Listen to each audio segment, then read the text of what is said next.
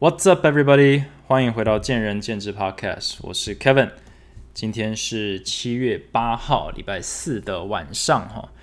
然后经历了一整天的这个记者会、资讯轰炸呢，呃，今天想说就 on schedule 啊，七天内就来录新的一集呢，打铁趁热嘛，趁大家都对这个主题或者今天的宣布的事项还蛮有热度或者是兴趣的时候呢，我们来讨论一些主题。我刚刚在。Google 上呢查了“解围”这个字，查了快十分钟，因为我不确定是包围的围还是危险的围，然后查了半天，好像算是通用吧，因为我想要这个理解的是是包围，有点像是实体的包围，还是危机是比较抽象的这种危机解除。至于我们现在的状况，在这个疫情中，我们到底如果说被解围了？到底是包围还是危机呢？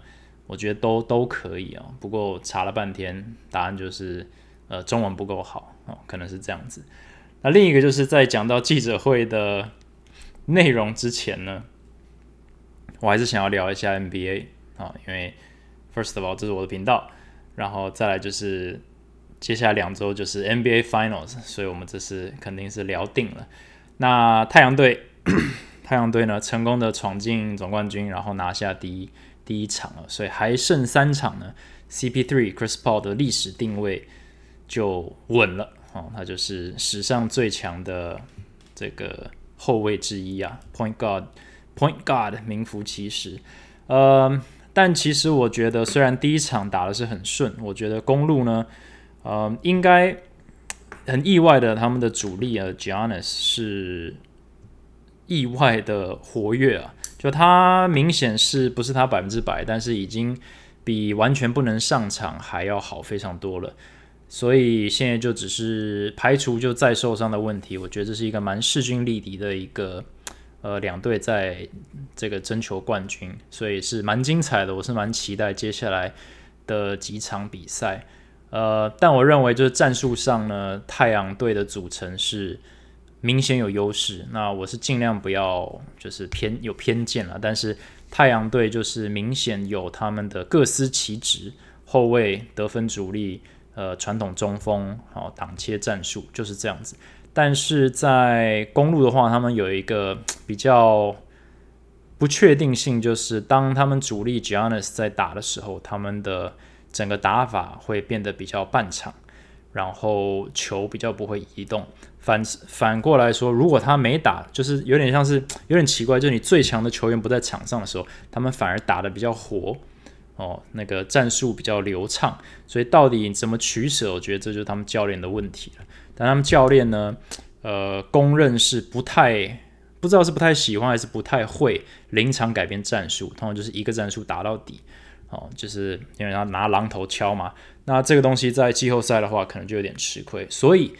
呃，知道这些我当然是开心嘛，因为太阳队的胜算比较大，所以我自己是认为顺利的话，五场六场内结束了，打到七场我会非常的意外，但是呃，反正就是呃，明天是第二场，就是我们至少还有三场好球可以看了，所以这是值得庆幸的一个一个部分。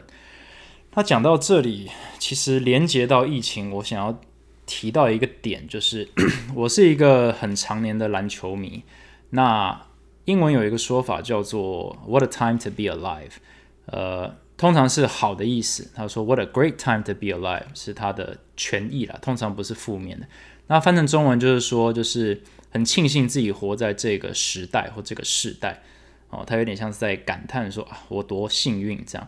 那其实篮球这个东西，如果你身为一个篮球迷，呃，每个人都会说啊，我以前啊，可能我们爷爷的时代就是说他看过什么 Celtics 之类的，但那些都在我们的时代之前，所以我们也许没有看过 Michael Jordan 的巅峰哦，但是我们很幸运的看过 Kobe Bryant 的巅峰，LeBron James，我们看过马刺王朝，Tim Duncan，我们看过 Vince Carter，我们看过现在的 CP3，我们也看过一些老将啊，Jason Kidd 啊，Matt 呃，这个 Dirk Nowitzki。拿过冠军，很多呃，我们支持的球员，哎，看到他们没有遗憾的退役，诶，其实都是非常感动。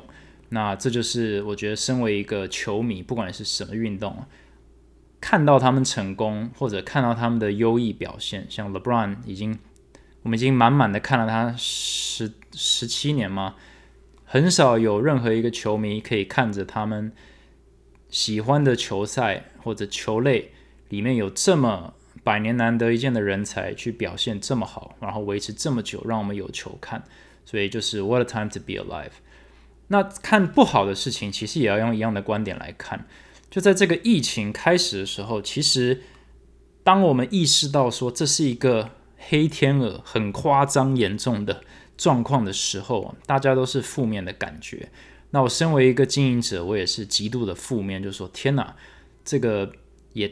运气也太不好了吧！就是从来没有这么严重的状况会影响生意，而且这还不是今年停业，而是去年开始传染了，就单纯只是影响可能航运、这个飞行、这个旅游，还没有讨论到可能要停业的时候，就已经有这种这种世界末日的感觉了。但是你反过来想，就是。我们已经非常的幸运，遇到这么糟糕的状况。你要不要？你不要说是就是 the plague 好了。以前古代如果遇到这种大型流行病，大家就是死的死，不用不用担心什么公司要倒闭，或者是不能出去玩，哦，或者是在家不知道看 Netflix 看到无奈哦，没有这种问题，因为就是直接死掉，对不对？所以。活在这个时代遇到这样的事情，第一个是我们已经非常幸运，说我们担心的东西，某种程度在历史的格局上是极为可笑的，对不对？我们抱怨的东西也是一样，但是同样的就是说，这个经验我们一定可以度过哦，至少 as a society 哦，以以人类的角度或者一个国家或者是我们个体哦，我们一定可以度过哦，相对于以前的人遇到这种类似的状况的时候。那我们反而应该要用比较 positive 的方式去思考，说我们竟然可以经历这种东西，二十年后这个全部都是在我们脑后，可是这个经验是可能只有我们这个世代的人，我们这个年纪的人可以清楚的体会他的辛苦跟他的过程，哦，那也不会变成一个就是叫什么老生常谈，然后这不会是一个我们喜欢讨论的时期。但是它是一个很特别的经验，呃，虽然不能感叹说哇，我们好幸运可以活在有 COVID-19 的这个时代，但是它毕竟就是一个经验，所以应该是也蛮庆幸说我们是以这种状况在面对这么困难的一个时期，而不是你知道担心没东西吃、没药医啊这种状况。So what a time to be alive 这个概念，其实就是今天就是用一个比较感恩的。角度去切入主题好了，因为讲到疫情，很少人，包含我在内，可以用非常正面或感恩的这个方式去思考它。但是今天讲到解封这个主题呢，我觉得就不错，可以来讨论一下，呃，该怎么看这件事情哦？就是今天微解封真的是它到底是在干嘛？我就怎么会变成这样？那大家今天从两点开始 听到。消息以后，应该就是一片混乱。哦，现在已经是晚上可能六七点了，还有很多未解的资讯。那我们当然是健身产业，那我们今天产业就有一堆的疑虑跟疑问了，还有一些满意跟不满意的声音。那其他的产业也一样。哦，那所以其实。真正要去思考的就是这些资讯，就是不断的来。我们过去这一两个月就是不断的在等待。那等待的时候，就是有资讯来，有资讯来，我们就要消化它，消化它，我们就要有一个 reaction。那这是很正常的。但我们很常会把事情变得说，就是非非黑即白。这个零或一的一个概念，我很久很久以前在讲，呃，好像第一季大概第十集我就讲过类似主题，就是。你不能把事情全部看成我对或你错，或者是不是零就是一，或者不是零就是一百。它其实任何事情都是一个光谱，所以如果能够理解这个概念的时候，通常比较不会被资讯超载掉，就是你不会情绪被影响太多。那这是一个很重要的一个前提。那我们今天如果真的想要坐下来讨论说这个伪解封怎么看都很很很 silly 很 stupid 的话，那我们也要思考说，既然所有人看这个伪解封都很傻，那为什么？还会有这样的政策出现，就是是自讨没趣吗？就是明明知道会被人民或者是资方或劳方骂，那你何必推出这样的一个一个政策呢？政府到底在想什么？那我觉得这就是一个我们可以开始思考的一个起点。那起点是要讲什么呢？我觉得很重要的一个要理解的东西就是解封不解封，伪解封还是全部解封？它本身就是一个，它不能说是一个假议题，但是它是一个无解的议题。也就是说，因为每一个人都有他的立场啊，不管是政府、产业、资方还是劳方，我们每一个个体都有自己的需求。这个以前也讲过，大家应该也可以理解，就是你给任何一个人任何的补助，就会有另一个人说为什么他没有，然后也会有他的道理。所以，当你 今天解封一个产业的时候，就会有另一个产业去抱怨说：“那 Why not us？为什么我们不能也可以？”所以它就会产生一个永无止境的这个不是循环，就是永无止境的 slippery slope，变成说你只要开一个就要开一百个。你只要开两个就要开两百个，就是每一个人都会跳出来说，如果他可以，我跟他也很像啊，为什么我不可以？就永无止境的无限上纲。那你可能说，那我们就把你的产业分类啊之类的。但任何一个产业，因为这就是一个光谱，所有的东西，或者说社会上或世界上或人生里面。绝大多数东西都是全范围光谱，都是零到一百，然后零点零一、零点零二，就是总是有跟你只差一点点的状况。所以你今天在纾困上面就是一个赢不了的议题，在解封不解封就是一个赢不了的议题。今天就算疫苗达到百分之九十九了，你解封可能都还会有人这个酸你一下。所以这个东西就变得说，我们不应该去很在意说。为什么他要这样子做？哦，我等下可能会修正我自己的话，但我先这样讲了，就是我们不应该太在意说为什么他要这样子做，而是要专注在说，既然政府决定这样做了，那他就是政府嘛，那我们就只能想办法了解，然后 react 去反应。这跟我之前讲的理解游戏规则，然后再做应应措施，就是一种把情绪还有。质疑为何哦，而或者质疑不公平或公平这件事情，先摆到一边，比较务实去看待就是现况。那我想要回来讨论一下，就说那政府在考量什么？他为什么要为解封？那过去的集数也稍微聊到说，虽然最好或者是从我的观点最简单一劳永逸的方式，就是呃，比如说封城，大家都不要动，都不准出门，那就是零感染嘛，对不对？零感染，然后呢，等到疫苗是百分之百打完，这个当然是光谱上的最极端，hundred percent 没有问题，但是不可能，为什么？因为人会憋不住，呃，生意会垮掉，产业经济会撑不住，所以虽然从我们的角度，我们可能觉得说可以解封，不能解封，不应该解封，但是从政府的角度，他在考虑就是那。人民满不满意，对不对？因为还有政治考量啊，人民的满意度也要顾，人民的这个荷包也要顾，那这个 GDP 也要顾，对不对？那舆论也要顾，所以这些东西综合完以后，他们就会下一个决定，就是降级、升级，甚至是创造出一个名词，呃，伪解封。OK，那反正他们就是决定有这些决策。那对于政府来说，他们就是在。考量这些元素，然后去做一个决策。那这个决策百分之百是不会没有人抱怨，就是不可能是全部人都满意。所以连这个都是在衡量。就是我今天推出这样的一个政策，如果是三十 percent 的人不满意，那我就推，因为另一个是四十 percent 的人不满意，所以这就是一个取舍，就两害取其轻的状况，很单纯而已，它就是一个逻辑的一个问题。那当然，我们是要往下推一层，every action has a reaction，哈，总是会有一个反应。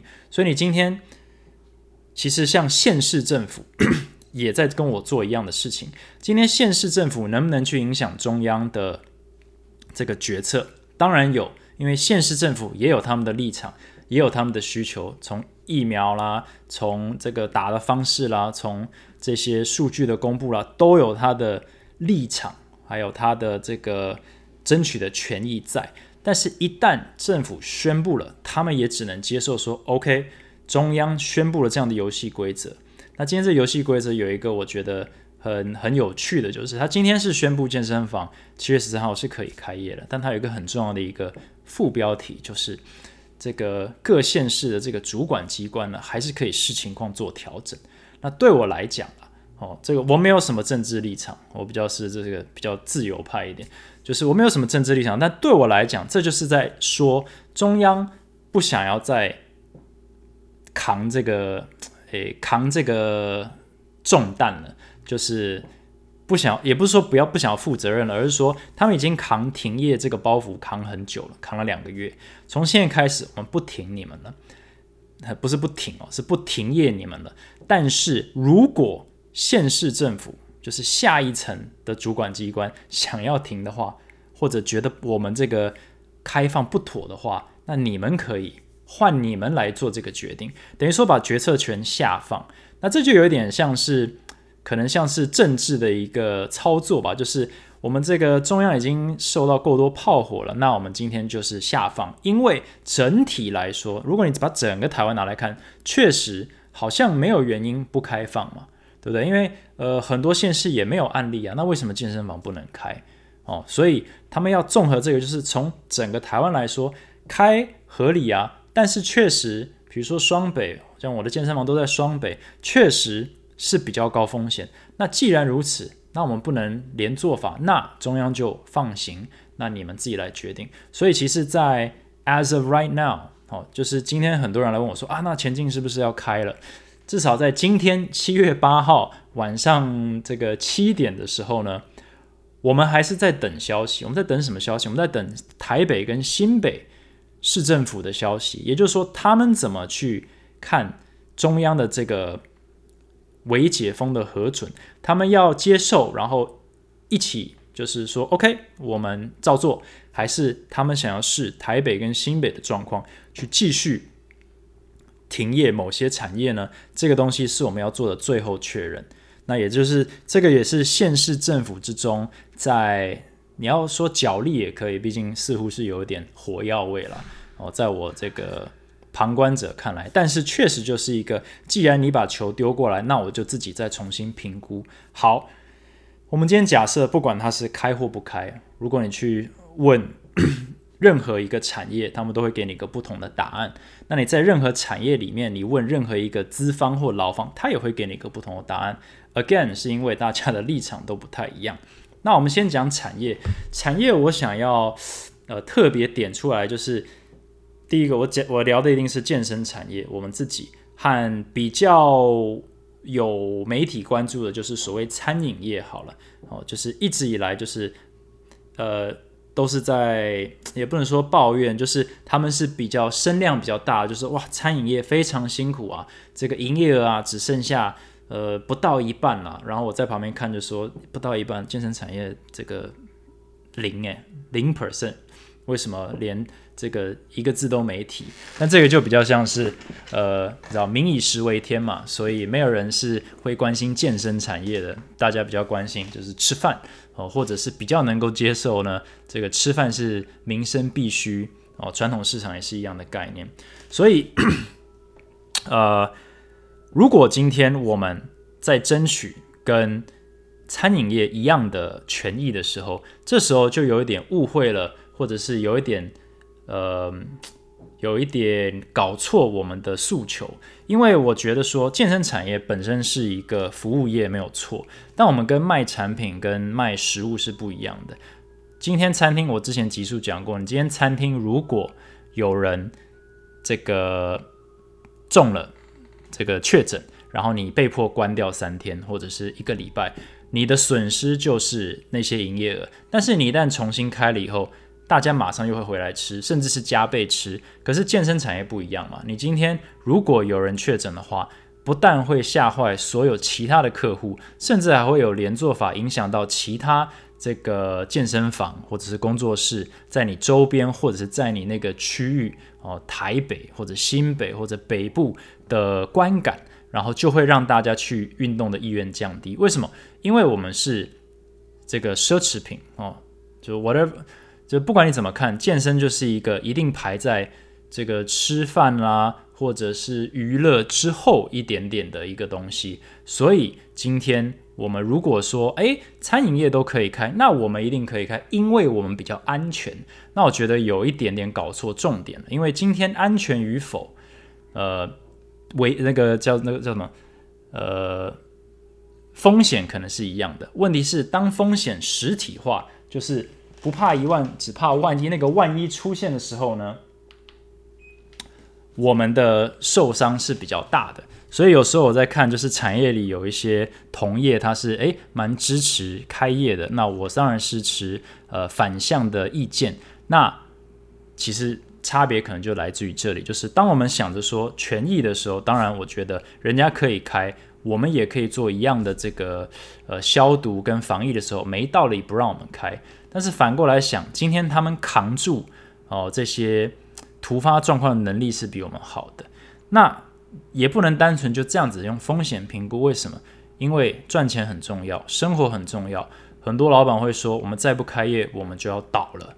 哦，餐厅也是一样嘛，我们再不开业，你再不放行，我们这些小吃店，我们这些摊贩就要倒了，我们就要破产了。OK，赚钱是很重要，是一个非常呃迫切的问题。所以这时候就来到，就是那资方跟劳方怎么看这件事情？那我们今天身为公司，我们看的是我们有非常大的成本啊，过去这几个月可能是百万在平白缴出去啊，毫无意义的缴出去的一个状况。那为什么我们可能还会选择说，诶，不开业比较好？因为这就是一个人的风险承担的能力跟。一群人或者一个社会的风险承担能力的差别，呃，一个人比较偏向，呃，应该英文讲说比较这个，诶 r i s k averse 是比较避免风险的。那呃，反过来我突然忘记怎么讲了。但是 risk loving 吧，就是喜欢风险的。所以你当你是一个个体的时候，比如说你是个年轻、这个无亲无挂的人，你比较愿意去拼，比较愿意去赌哦，你可能愿意出国打拼试看看。但是当你有家庭、有妻小的时候，你可能就比较不愿意去移民啦，或者出国读书啦。那原因是什么？原因是因为你的这个包袱 不是包袱，你的这个风险，你要 risk 的东西比较多。那同样的也是这样子，今天可能很多小的工作室，或者是个体的自由教练，或者是单一教练会说：“我再不开始教课，我就要饿死了。”那为什么不让我？这是我的权益啊，这是我生存下去的权益。但是如果他今天旗下有呃十个同事，或者是一百个教练的话，他还会这样子想吗？他可能会有不同的想法。因为他会想说，我今天一个人是会影响这么多人，所以我今天如果我今天自己单打独斗，然后我这个不幸确诊，或者是跟足迹的有足迹的人呢不小心 cross path，那那我就待在家里待两个礼拜嘛，反正我就少收入两个礼拜。但是如果你今天是有十个同事，然后只要你其中一个人有遭遇一样的情况，你们全部人都连做法的话。那这样的影响，从经济的角度蛮大的。你一个人影响你的二十个学生，但今天你把风险放大十倍，因为有十个人，然后呢，十个人有两百个学生，有两百个可能阻击，任何一个人的阻击都可能导致这两百个人没有办法正常运作下去。那风险是不是蛮高的？那这是一个倍数成长 （logarith logarithmic） 的成长。呃，所以。可能经营者就不会这样想，就是诶，风险真的蛮大的。那你说，那你你不开，你也有成本，对，那这就回到一个你的这个预备资金有多少，对？你这个抵抗力，你的体质有多好？如果好的话，你就比较可以不去冒这个险，然后呢撑过去。那如果你是被逼着冒这个险，当然就要稍微赌一下运气。那这个就可能回到就是过去的经营啦，或者是个人的财务管理，去导致你必须去做这样的赌注，或者可以比较有耐心、比较冷静一点。那讲到这里，诶，你又会想说，那为什么大型连锁好像一直在 push，就是哎，要让我们副业副业？照你这样子讲，大型连锁的风险超高的啊！他们这个一打开这么多教练，这么多客户，那他们怎么都不怕你讲这个风险哦？他们交叉交叉影响的这个几率可高多了。没错，但是我们今天。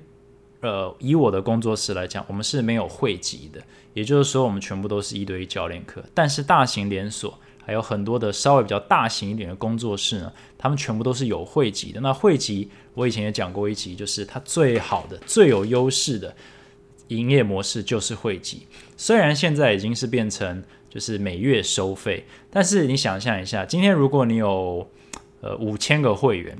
现在都是处于暂停状态，你的收入就是零。但是，一旦政府允许你开业，你可以立刻开始扣款。那如果有嗯十趴好了，二十趴的会员说啊，你要扣我款哦，那我我就我就我就不续了。那你还是保留了三千个会员呢？那这三千个会员在疫情期间。本来的使用率可能比以前还要少，那我也讲过，就是使用率本来就只有大概人数的四分之一，所以怎样都不会有人人满为患的问题存在，所以在疫情期间更不会有。但是这个钱是稳稳会收进来，所以我觉得，呃，当然有其他的层面要考量，不是单纯为了钱，对不对？也是为了为了教练的生计，但是他们愿意冒这个险哦，so to speak 的。意愿会比工作室高，因为他们可以有即刻的这个金流上的舒缓。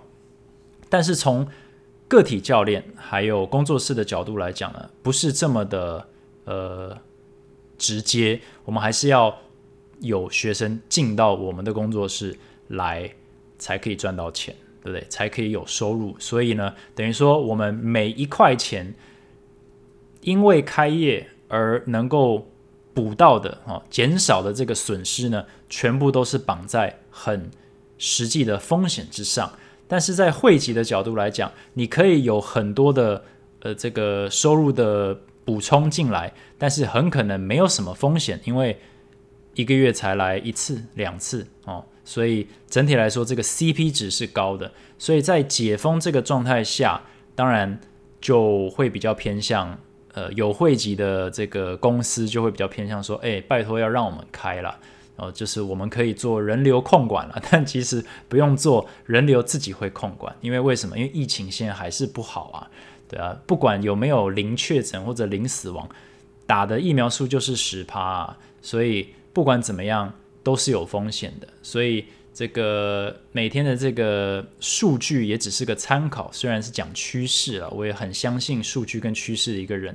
但是最重要的就是，我们这疫苗普及率是不高的，所以这个风险永远存在。所以你今天解封的话，真的是帮到健身产业吗？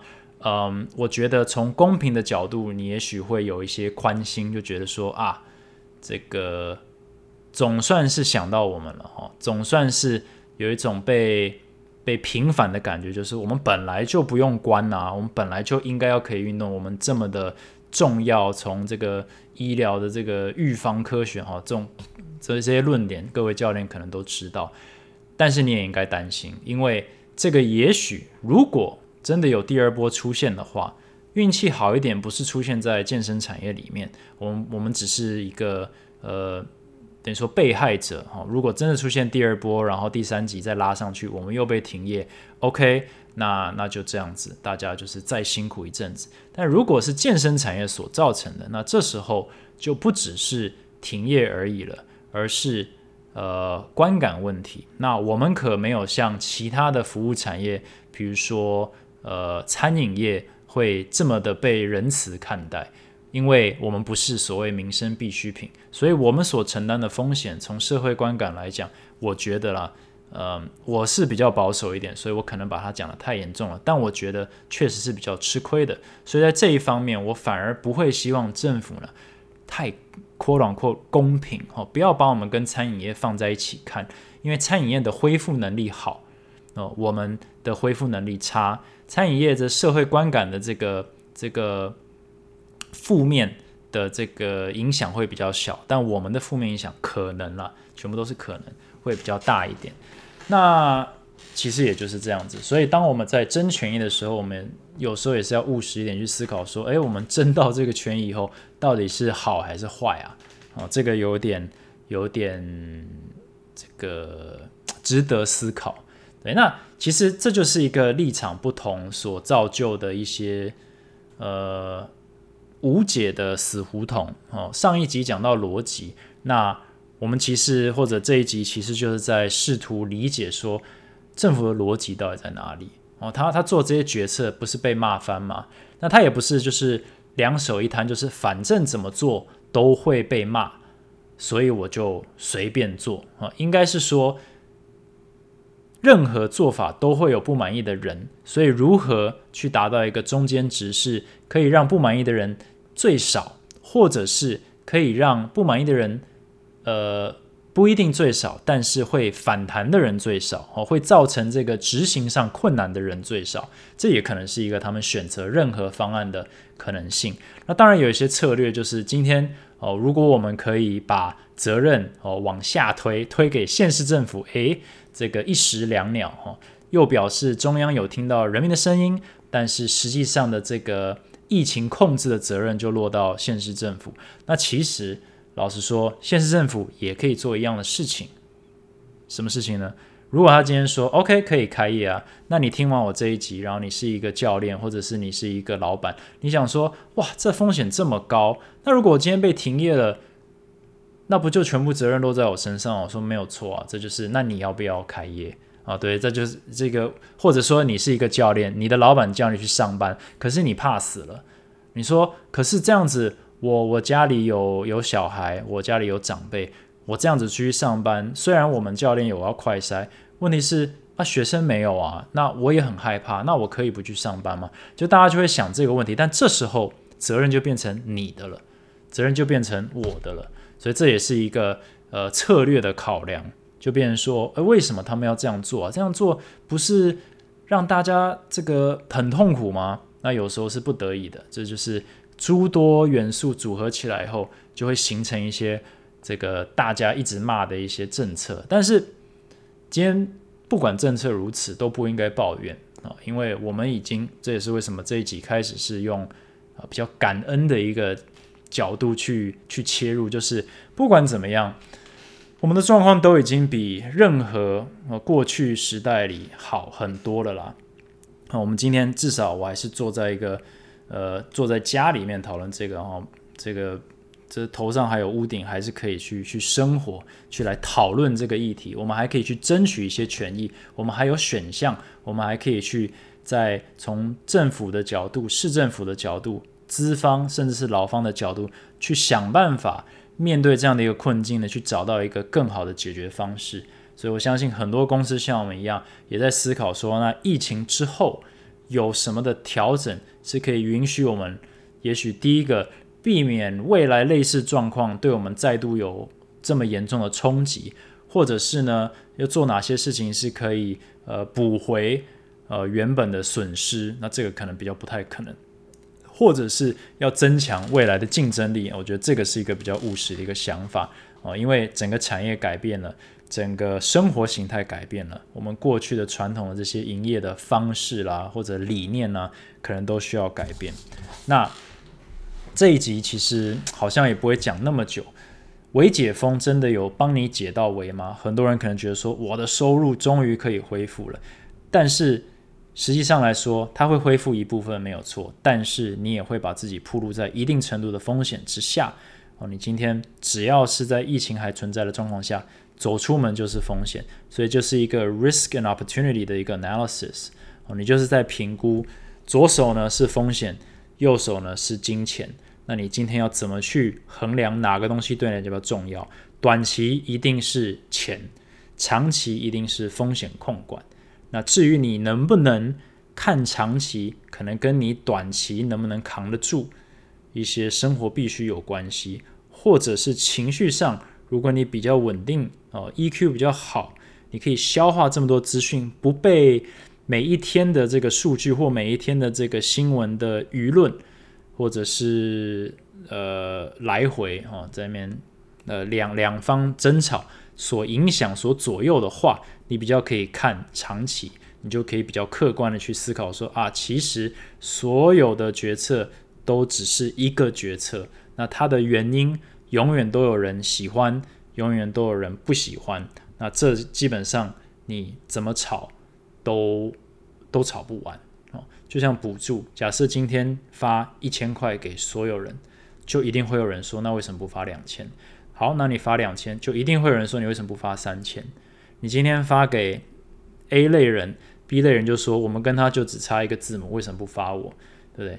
那一样，如果是这，我想一个，刚刚想到一个例子，就是说，呃，哦，有点哦，这个 可能有点敏感，就是说，呃，之前不是有要怎么停掉那个，是我忘了是十八趴嘛？好，没关系，就是。”就是讲到这个，就是好像要停到十八趴，这个公务人员的这个终身俸还是什么的，那就有说一个从民国几年开始以后就停掉了。那这时候就是你就是差一岁就会变成说是闪过或不闪过。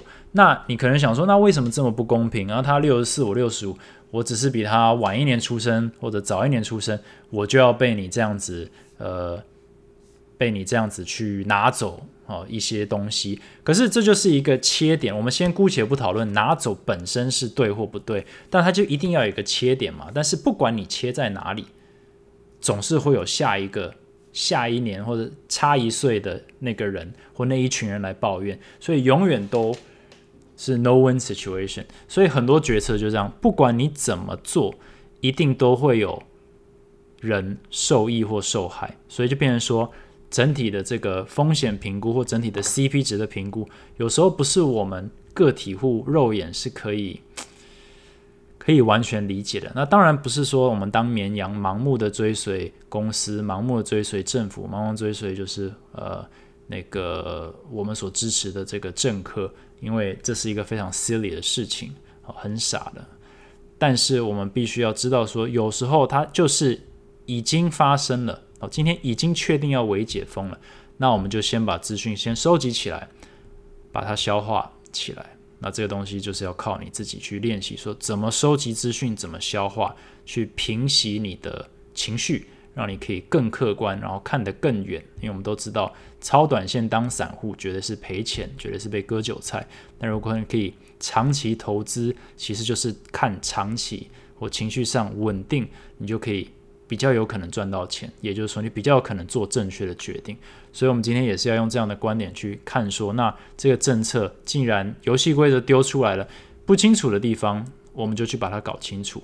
还没有公布的地方，比如说呃，可能还要等明天啊，市政府的宣布，那我们就先不要着急。我们这些东西就是哦，该等的就等，该问的就问，然后该接受就接受。哦，然后我们比较不去探讨说，哦，为什么我一定得接受这样的东西，或者为什么他一定要这样做？这明明就很笨，或者明明就很傻。因为其实永远都会有人跟你抱持是相反的，因为他是受益者，或者他的观点跟你不一样。你比较在乎健康，他比较在乎钱。你是个体户，他是这个大公司老板，所以每一个人的立场都不一样。所以这其实就是一个。不用去耗费太多心力去揪心的东西，这样子。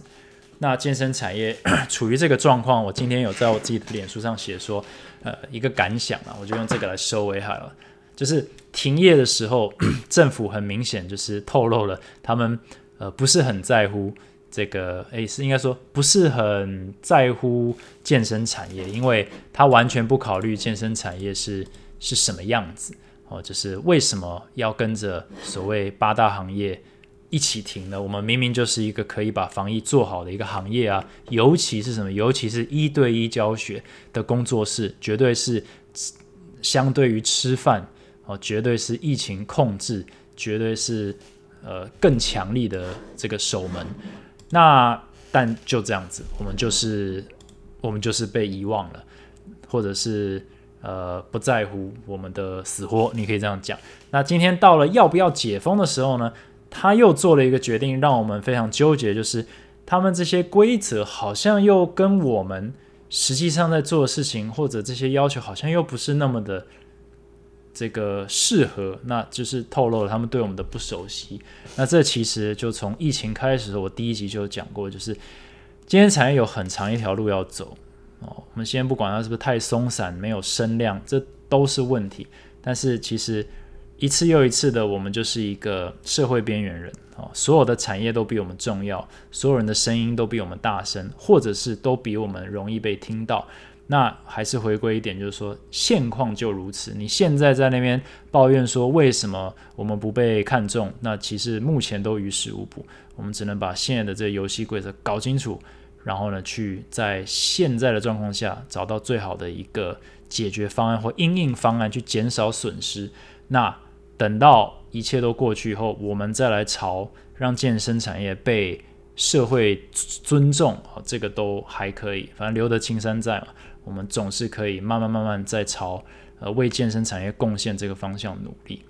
OK，这一集就讲到这里，不知道明天会有什么样的消息去震撼我们。那我也希望早日可以开业，但我当然是比较希望可以早日安心的开业啊。虽然这个跟疫苗有关。可能真的是九月、十月以后的事情，要真的能够安心。但是我们就是呃，take it day by day 这样子。OK，这一集讲到这里。如果你喜欢我的内容的话，麻烦大家多多帮我分享给亲朋好友，或者不管是在 IG 上、脸书上分享这些收听连接，对这个频道都非常有帮助。那可以帮我到 Apple 留言按五颗星，到 IG 帮我分享，或者直接 DM 给我我们，可以继续讨论。好，这一集就讲到这里，祝大家有一个愉快的周末。我们下一集再见。Thanks for listening. 拜拜